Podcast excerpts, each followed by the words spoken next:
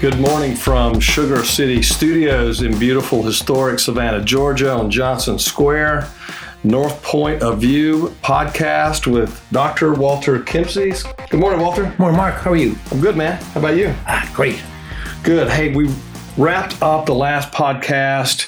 We touched on inflation. We've got sort of the perfect storm right now in terms of you know construction material, commodity prices, et cetera. So, sort of connected tangentially to that, I read an article, Wall Street Journal this week, about 4% inflation, which I'll ask you that question. You know, is that sort of what you see the forecast? But the real question for this podcast is is that a tipping point for the stock market? I know you and I talked about that that Mhm. article in the journal. So, yeah, basically two questions there. Number 1, is that 4% number about what you're seeing?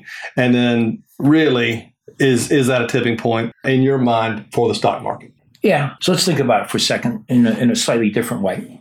If uh, inflation is As usual. Ah. I ask a simple question and you make it complicated. well, no, I think um, Different perspective. yeah, you have to have, Point of view. Yeah, you have to have the right point of view to- Okay. to, to All get right. your head around it. Here you go. Suppose inflation drops to zero percent. Okay. Okay, that's scary because if you're, you know, not all industries, all segments of the economy experience the same inflation rate.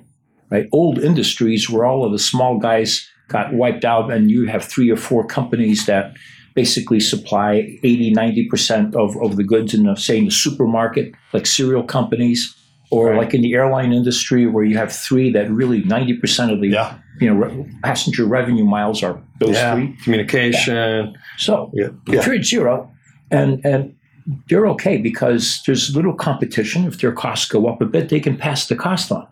But if you're in a new industry, like a cell phone manufacturer or whatever the new technology device is Yeah. you invented, you, you you have to charge a high price for it because you don't have scale economies yet. You still have to recover your R and D.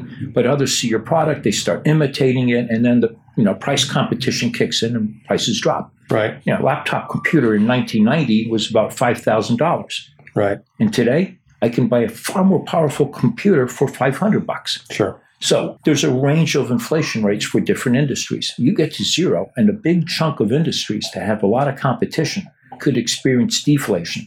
That means profits go down. That means you have to lower your costs, and that means probably dismissing people. That's a down cycle. That is a down cycle. Yeah. The problem is, is if this happens enough and enough people lose their jobs, you go into a, a I would call it a vicious cycle, Yes. right? People can't pay their debts, then and and and you know, therefore they're they're taking their stuff and throwing it in the market, the house, the car, whatever, Right. pushing prices down, which makes it more difficult for companies who then have to go through another round of firing. Things like that is what is what happened during the Great Depression. Right. Zero percent is a very scary number, and the Fed has been fighting really hard to get inflation to stay closer to two percent. Right. And we hardly ever have a two percent inflation rate. At least we haven't much in the last twenty years. So that's that's not good. Now with inflation going up, that the stock market likes that.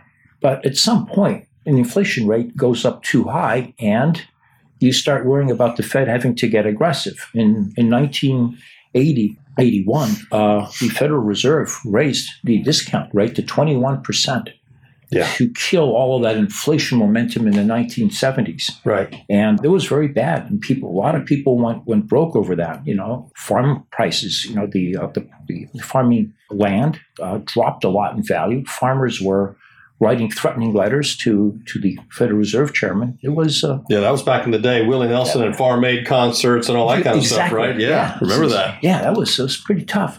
So you don't want inflation rates to go too high. You want them somewhere is between two and four percent, and that's what the Fed is saying these days. Right. Now, we just had a, a headline number come in above 4%, but let's remember that the Fed doesn't target the CPI with uh, food and gasoline included. It targets something called the personal consumption expenditure deflator, the PCE deflator.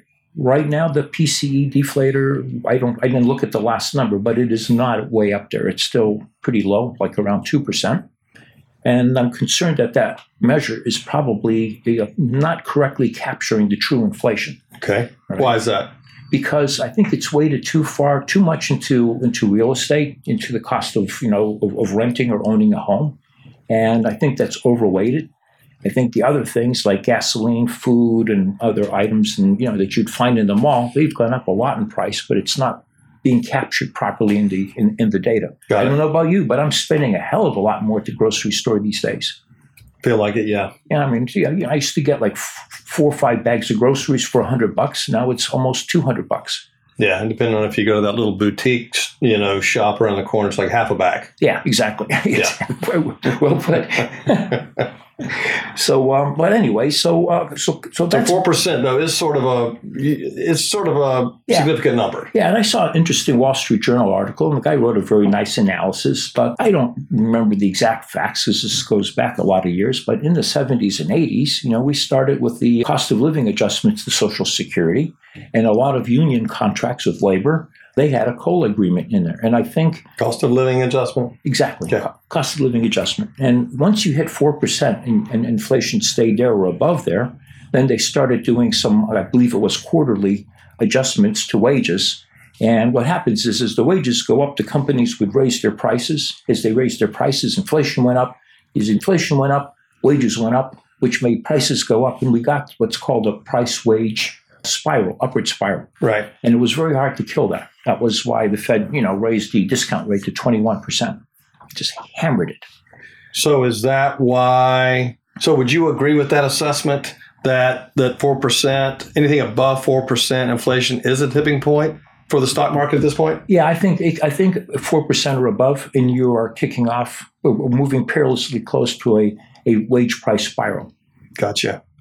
And so something really to to sort of pay close attention to right now. Mhm. Obviously, stock market's still pretty heady and and you know, seems to be a lot of steam, a lot of support, been huge growth in the last couple of years. But if you look at the last 4 to 5 months, what's really gone up are the value stocks, not the growth stocks. Right. It's the tech guys, they've kind of hit a ceiling. Yep. and it's the procter and gamble kind of guys big producer big market share in the products they produce Boring is good. yes Sort of like us. yeah exactly Okay. it's, a- it's all a cycle right E, everybody is everybody gets five minutes of fame or ten minutes whatever it was yeah, we're, we're probably not going to get that much. yeah hey, uh, everybody, Walter, thanks. um, Uh, sure Appreciate uh, your time today. Good being with you as always. good talking to you Yeah, and uh, for listeners, thanks for uh, tuning in to the North Point of View podcast. We'll see you soon. Thanks. take care